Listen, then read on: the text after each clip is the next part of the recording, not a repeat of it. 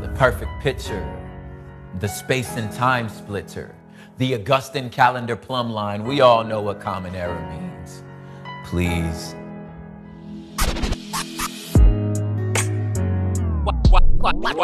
Watch this. Rhymes and poetry. You, you, you. People have been talking, man. You know what I'm going to do? I'ma just do it.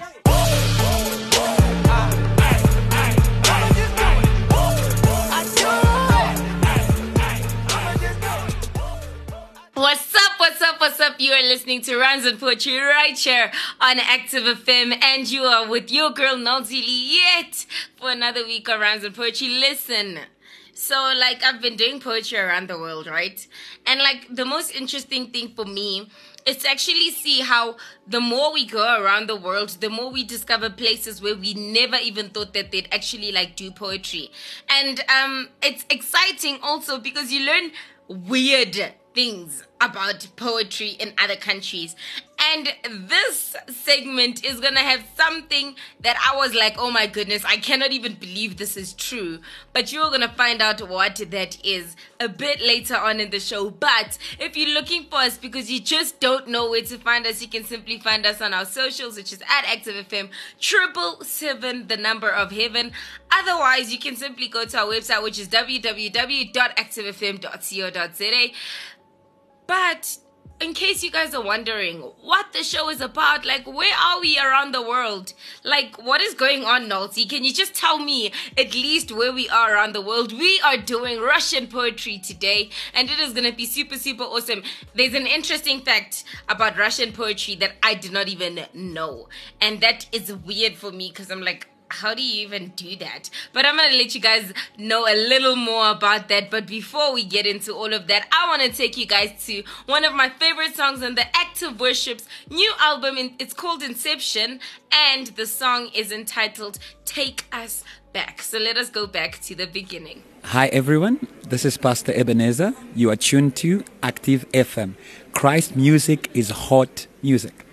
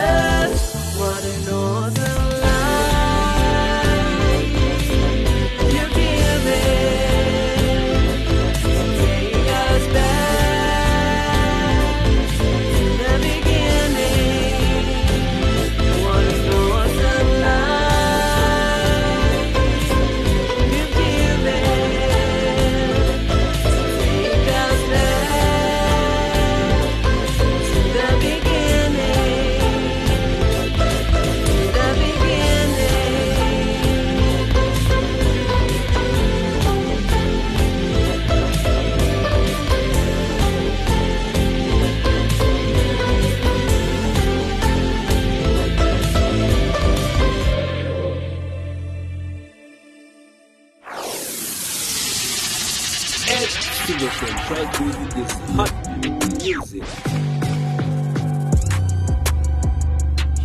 We are doing Russian poetry. Firstly, let's just discuss how crazy awesome that song is. It is entitled um, Take Us Back, and it's on Active Worship's latest album, which is called Inception. I got my album, and I need to tell you guys that that album is awesome. It really, really is. And the testimony and the breakthrough that comes when you listen to worship music, it's on another level. And that's why I always say you need to listen to worship music, you need to listen to Christian music because Christ music is the hottest music on the land. And because we are Active FM, we bring you the hottest music on the land. You don't have to go anywhere, you don't have to go far. Listen, just listen to Active FM, Shazam the music, or find out what the title is and go on Apple Music, Deezer. You can get it anywhere where you can find good music. So I was reading up on a lady called Janet Fitch, and she wrote about the eight poets that taught her how to write not Russian poetry, but they taught her how to write a novel about Russia.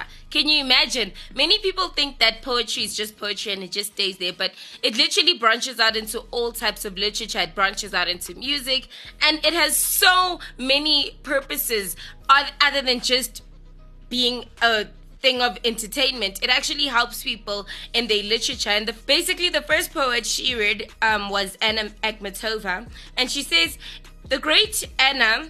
Um, reigns supreme, the dark lady of Russian literature. I'll always associate Anna with Valentina and her pearls, the elegance, the gravity, the absolute authority. So much said with such little words. Young Russian girls worshipped her, and I still do. In the poem Muse, a figure approaches a young Anna out of the night. And then this is basically a line from Anna's poem, and it says, You gave Dante the pages of the Inferno. The poets ask, and she answers, Yes. And basically, that is Anna, and the next poet was Marina. And basically, from Marina, she she admires all these poets. It's not like she's just reading their poetry because it's entertaining. She admires them and she learns from their writing technique. She learns from their skills. She learns from how they use the personification, how they use similes and metaphors, and she admires the style of writing that these poets have. And she says, although I admired the precise um, Akhmatova, I felt an immediate affinity and passionate with Marina, a fiery, biting, defiant, and she was as sure of herself as Anna was, though as opposite by temperament as she could be. It's by accident I named my character Marina, a magician with a language, personally turbulent. Marina dashes and exclamation marks give speed and urgency to her work. So basically, she used Marina's name as one of the the the fictional characters in her novel and she basically wrote this story about a young magician um, who faces a whole lot of troubles and we see that um, her inspiration draws much further than the person writing the poetry. It goes into their personality, it goes into what they stand for, and so much more. And then the next one was Osip Mandelstam. And this is a guy. So the first two were women poets, and this is a guy. And she says the most sophisticated on the page. Mandelum was a part of the of Anna's side of the spectrum, part of the Acmeist school, precision, and always the tie to the world. This guy wrote poetry, and his poetry was revolutionary when you look at Russian poetry. And his poem in 1918 these poets are not recent poets that lived now. These are poets that wrote quite a while back. And his poem in 1918 about the revolution, and basically he wrote this in one of his poems. Brothers, let us celebrate liberty twilight, the great and gloomy year, when the very swallows have been pressed into the battle legions. The end slays me. We still recall in this cold that earth costs a dozen heavens. The next poet is Vladimir Mayakovsky, and obviously the word the name Vladimir is very like popular in the world because you think of Vladimir Putin who is the president of Russia. But if you actually look in Russian history it's actually a very common name to give a child. It's not like a name that you give or like it's not like one of those rare unique names like my name. Can i please tell you that everywhere i go not many people have the same name as me. Like literally in the church I'm in, the active church in South Africa, based in Selby, um, I'm literally the only Nolene in the church. And it's been many places I go to. Actually, I went to Northcliffe High School um, when I was in my schooling years, and I was the only Nolene in Northcliffe High School. Like there was no other, but like that's like you know such a unique name. But Vladimir is not one of those names. There are many Vladimirs in um in Russia. Um, Vladimir the futurist was the one who said he entered the revolution as a man and entering his own house. A mass of contradictions, this great swaggering man, a giant, yet tender, even the um even the, the extent of his love, desperately in love with a married woman and tormented with being the short end of a triangle. He was both the voice of the revolution, shouting, putting his feet on the table, but also a cloud in trousers. So basically, this guy, like, was in love with a married woman. First of all, like, if she's married, bro, just leave her alone. Like, I don't even need to start giving love advice here. Because, you know, like, once someone has, like, sealed their covenant, as a married person. That person is committed. Now you in love with someone that is tied not only in the physical, but their souls are tied together. They are married. They have become one. So not only are you saying you love the woman, bro, you love her husband as well because they've become one. So how can you love the one half without the other half? That's just me. But if you guys really want good love advice, you should listen to the love show. I'm just saying, this guy was in love with the married woman, and this would be the cry out in many of his poems. It's either he was speaking about the revolution or he'd be speaking about the love that he had. And this is one of the things that he said. You would not recognize me now, a bulging bulk of sinews, groaning and withering. What can such a clod desire? Th- though the clod, many things. Though political at odds, and he um, had in common um, with many other poets, and he appreciated um, a poet named Tsvetaeva. And this is basically the next one, Velimir, not Vladimir, Velimir. And he's basically another one of the poets that inspired her. I mean, when you look at the books, um, with these people that they wrote, so the poetry they wrote, you can actually see that these people lived a long time ago. And this is basically what she says. You've got to have an avant-garde to understand the to understand Russia. I think that Velimir and Vladimir um, basically have the same sort of poetry. His sound fell under attack by the Soviet minders culture. And basically, this guy defended his, um, Vladimir defended Vladimir's work, saying that there were poets for the consumer and poets for the producer. And the living literature needed both. So basically, he thought that um, Vladimir was a poet for the producer rather than for the consumer. And I don't understand how that is possible because then when you're taking in poetry, you're basically the consumer, whether you're a producer or not. And many people in the Soviet Union were um, complaining because they didn't understand this guy's poetry. So now, when we when we look at it, um, Vladimir actually came into not Vladimir Putin, guys. Talking about the poet that we just spoke about, he came into the defense of this guy, and he basically said that even though that the consumers don't understand his type of poetry, it doesn't mean that he's not a good poet. He's just writing poetry for a different market, for a different niche. And this is basically um, an extract from one of the poems he wrote. Only we have fixed our foreheads, the wild laurels of the ruler of the terrestrial globe. We fire the moist of clays of mankind into jugs and pitchers of time. And then the next poet is Joseph Brodsky. And if you notice, a lot of these Russians' names end with a ski. Like, I am not even joking. Okay, like, I just need to find. So there's Mayakovsky, there's. Dun dun dun! Amektova, but okay, that's not ski, but many Russian names end with the ski, which I find very interesting. I wonder why, but like, you know. Anyway, so um this guy was her dead guy crush, and she says, My poetic Jim Morrison. Um, dry, witty, with the big understow of sorrow. What a portrait of Russia. In the early 60s, he'd been imprisoned in a mental institution and served a sentence for parasitism in the far, far end um, of Russia, the north end of Russia. A trial judge asked, Who has recognized you as a poet? Who has enrolled you in the ranks of poets? No one, Brodsky replied who enrolled me in the ranks of the human race. He was um, Amektova's heir and prodigy.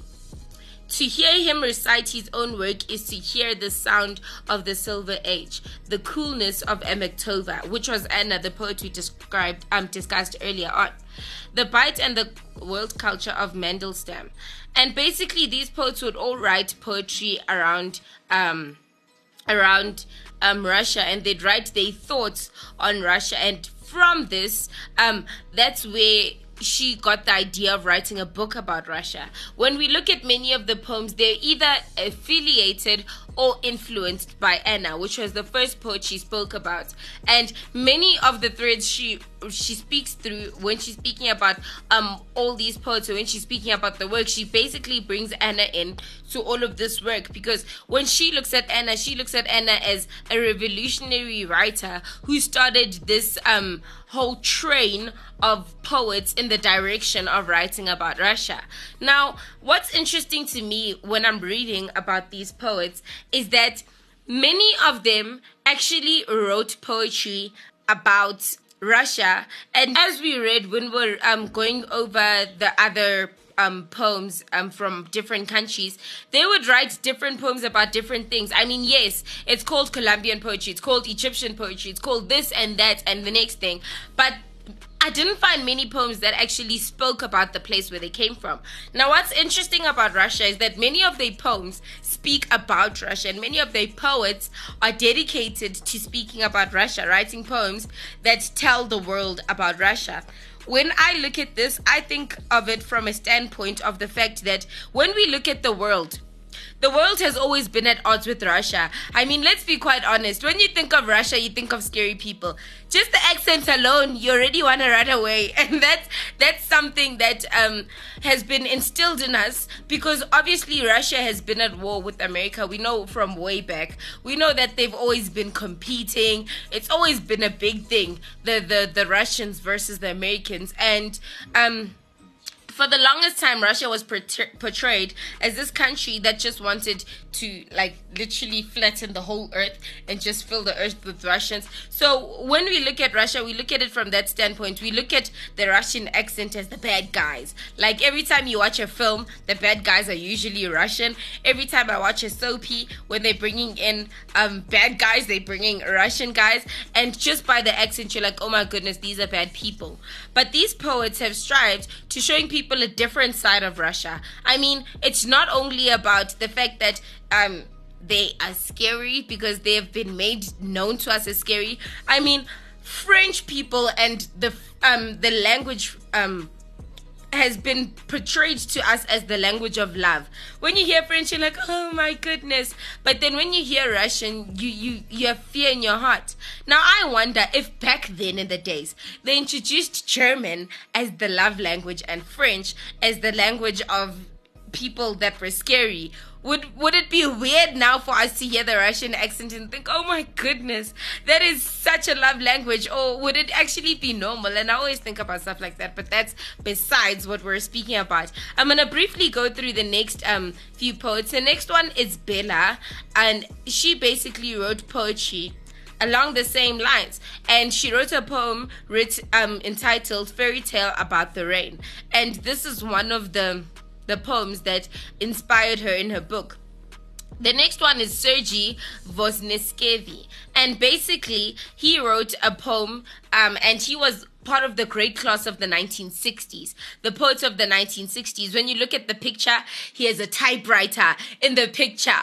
Who in their lives does not do not want to own a typewriter? I love typewriters. I love this era of poetry. I love this era of writing and the means that they would get their poems out there. I like how the books look because I don't know if you know back then the books actually looked like okay so basically they typewrite everything and then obviously they take it to the people and the people would bind those books um, in whatever way they could. So i remember when i went to one of the libraries in wits because i'm in the university of wits and basically in the 1913s 1911s i was reading um, a lot of books and i was looking at a lot of books from those times and the way they used to bind their books was with rope I know, right? They they literally used to tie that stuff together, man. And I found it so interesting to see how we've evolved from a time where paper was the medium of of publish. And now we've moved into a time where the medium of publish is the internet. And that sort of like breaks my heart because in my heart i'm like but we like typewriters and we like the quill and we like ink. But many people are like no we need to move forward into the age of typing and into the age of um technology because that is where we're going.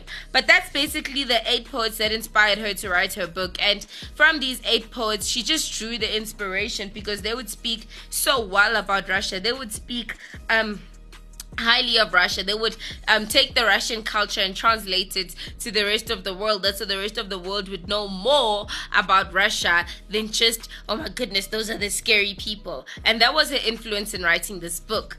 But I did tell you that there was something very interesting about Russian poetry that I found very interesting. And I was like, but how did they do this? And we are going to find that out after this.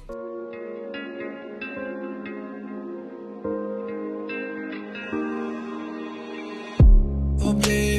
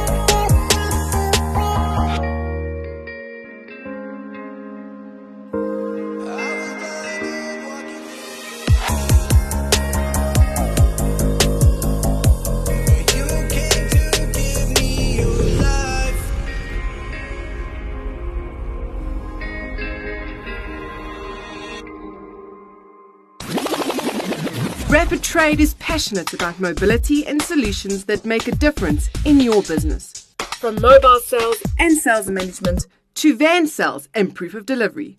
For a demo, call Rapid Trade on 011 493 9755. Rapid Trade, ahead of the game. So, I did speak about the thing that I found very interesting about Russian poetry. So, guys, did you know that there are five poems that every Russian knows by heart? These five poems, if you're Russian and you don't know it, it's like, what? Are you for real? Are you serious? Every single Russian knows these five poems. And I found that very interesting because me, I thought like it would be like short poems. You know what I mean? Like Rosa Red, but it's blue sugar seed, so you ha ha ha. But it is not. These are lengthy poems, and every Russian knows all of these po- five poems by heart. What what intrigued me with this is that um Russia has taken poetry and made it a part of its culture. It's a part of your culture to know these five poems. And it is successful in that way because then now when parents have kids, they teach their kids these poems. When kids go to school, they learn these poems and they know these poems off by heart. And um, the first one is by Ivan Krylov, and it's called The Dragonfly and the Ant. Now, you wouldn't expect every single Russian to know this by heart, but they do, and this is how it goes. In the summers, gaily singing, of the future isn't thinking, but the winter's nearby. Field was green, it's now reddish. Happy days already vanished, and it happened no more. That the leaf gives roof and store, all has gone in cold winters. Want and hunger wait a afore, dragonfly sings no more. Who would like to sing yet more if the hungry belly hinders? She is crawling in dismay to the ants not far away. Dear crony, don't leave me. I'll be strong, you may believe me. But to manage winter storms, give me food, a bit of warmth. Oh, my dear, it's very queer. Did you work in summer here? So, and his answer forms, but in the summer I was busy. In the pleasant grass, we had many plays and songs ahead. Very often I was dizzy. Ah, you mean? I made a hit. All the summer I was singing. You were singing. Well done, dealing. Now dance a little bit. And that is the poem. I think that is very cute. I think this is something you would learn in kindergarten. I love the fact that it gives the dra- um it personifies the dragonfly and it personifies the ant um in giving them the ability to speak. If you don't know what personification is, it's basically giving non-human objects, animals, or whatever human qualities and human characters. And um, I love the fact that he used that. I love the conversation between the dragonfly and the ant. And it's just light-hearted. It's fun. It's something that you would learn in preschool, as I said just to tell you that all of these poems have been translated into English. So all of the, the Russians know these poetry in their language. And then the next one is by Alexander Pushkin. And this one is entitled I Still Recall the Wondrous Moment. And what's interesting about these poems is that they're not short, though, guys. Like to re- to learn all of these five poems by heart is like for me, it's like a lot. But then for them, obviously, it's like something um that is of pride and something that they take to to heart and and actually find value and pleasure in uh, reciting. So the next one goes I still recall the wondrous moment when you appeared before my sight, as though a brief and fleeting omen, pure phantom in enchanting light. In sorrow, when I felt unwell, caught in bustle in a daze, I fell under your voice's spell and dreamt the features of your face. Years passed, and gales had dispelled my former hopes, and in those days I lost your voice, sacred spell, the holy features of your face. Detained in darkness, isolation, my days began to drag and strife. Without faith and inspiration, without tears and love and life, my soul attained its wakening moment. You reappeared before my sight, as though a brief and fleeting omen, pure phantom in enchanting light. And now my heart, with fascination, beats rapidly and finds revived. Devout faith and inspiration, and tender tears and love and life. I love this poem. Firstly, what I love about this poem is the fact that in um in four stanzas he ends them with the same line it's effective because it sort of drives your poem um your your the message of your poem home um, I remember there was a point in time that every poem I wrote ended with the same line or like alternating lines that were the same. And it really is beautiful to read a poem like this. It just, to me, speaks of. Um, a relationship with the deity. Um, and in my case, when I think about this, I think about this as it's speaking of your relationship with God. And it is such a beautiful poem. And I understand and I see now why these um the Russians actually learn these poems off by heart. They're beautiful um poems. And I love the fact that in Russian poetry there's a light-hearted spirit behind the poetry and it, it it's actually um something very refreshing to read and the next poet is Mikhail Lermontov, and he wrote The Sail. And basically, this is how this the, the sail goes. Amid the blue haze of the ocean, a sail is passing, white and frail. What do you seek in a far country? What have you left at home, lone sail? The billows play, the breeze whistles, and rhythmically creaks the mast. Alas, you seek no happy future, nor do you flee a happy past. Below the mirrored azure brightens, above the golden rays increase. But you, wild rover, pray for tempests, as if in tempests there was peace. And that is, ah, I love that. I love that. It speaks about obviously a lone sail sailing off. Um, in in this this this ocean and it speaks about the breeze and how it whistles. I love the fact that it personifies it in that uh, that that matter because you can actually hear it as you're reading the poem. Um, and I love the fact that it says that it's not go running away from a, a sad um it's not seeking a happy future, nor is it fleeing a happy past. It is just sailing off in, in this big ocean and with no direction, basically, is what the poem is trying to say. And isn't that funny how many people are like that? They just like a lone, a, a lone ship, a, lo- a lone boat sailing off in this very big ocean, no direction, and they just going with the flow of things. And it says that it's praying for tempests as if in tempests there's peace. And many times we find ourselves putting ourselves in situations that can harm us. We find ourselves putting ourselves in praying for things that can destroy us, wanting things that are not good for us. And that is exactly what this speaks of. And I love the fact of the imagery in this poem. I love the fact that he's saying a lot, but not saying much at all. And also, I love the fact that it is short, at least um, when they're memorizing the other long poems. This is one of the shorter poems. But I love the imagery that is brought about in this poem. It's very beautiful.